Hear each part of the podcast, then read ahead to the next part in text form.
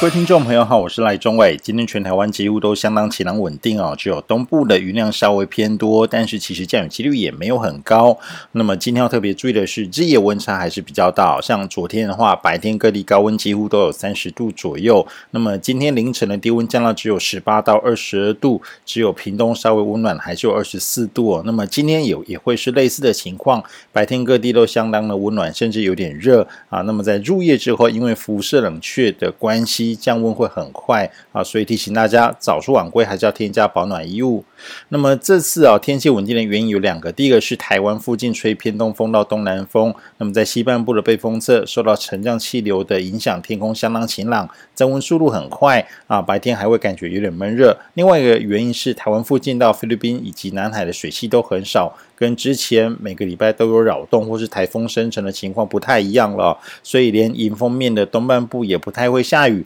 顶多就是云量稍微偏多，有局部零星短暂阵雨啊，甚至多数时间都可以见到阳光。那么稳定的天气可以持续到礼拜五的白天，礼拜五晚上到礼拜六会有一波东北风增强，带来一些冷空气。那么这波东北风冷空气不算特别强，主要影响的范围在大台北地区跟东半部啊，云量会稍微增加，有局部的飘雨或是小雨。那么白天的话，高温也会因为日照减少而这个温度稍微往下降，转成有点凉意的天气，那么在这个西半部的桃园以南，这不太受到影响，持续是晴朗稳定，温差比较大。至于这一波冷空气的持续时间，也只有在礼拜五的下半天到礼拜六，礼拜天的话，冷空气就会减弱，温度短暂的回档，因为下个礼拜一到礼拜二还会再有一波东北东北风跟冷空气南下。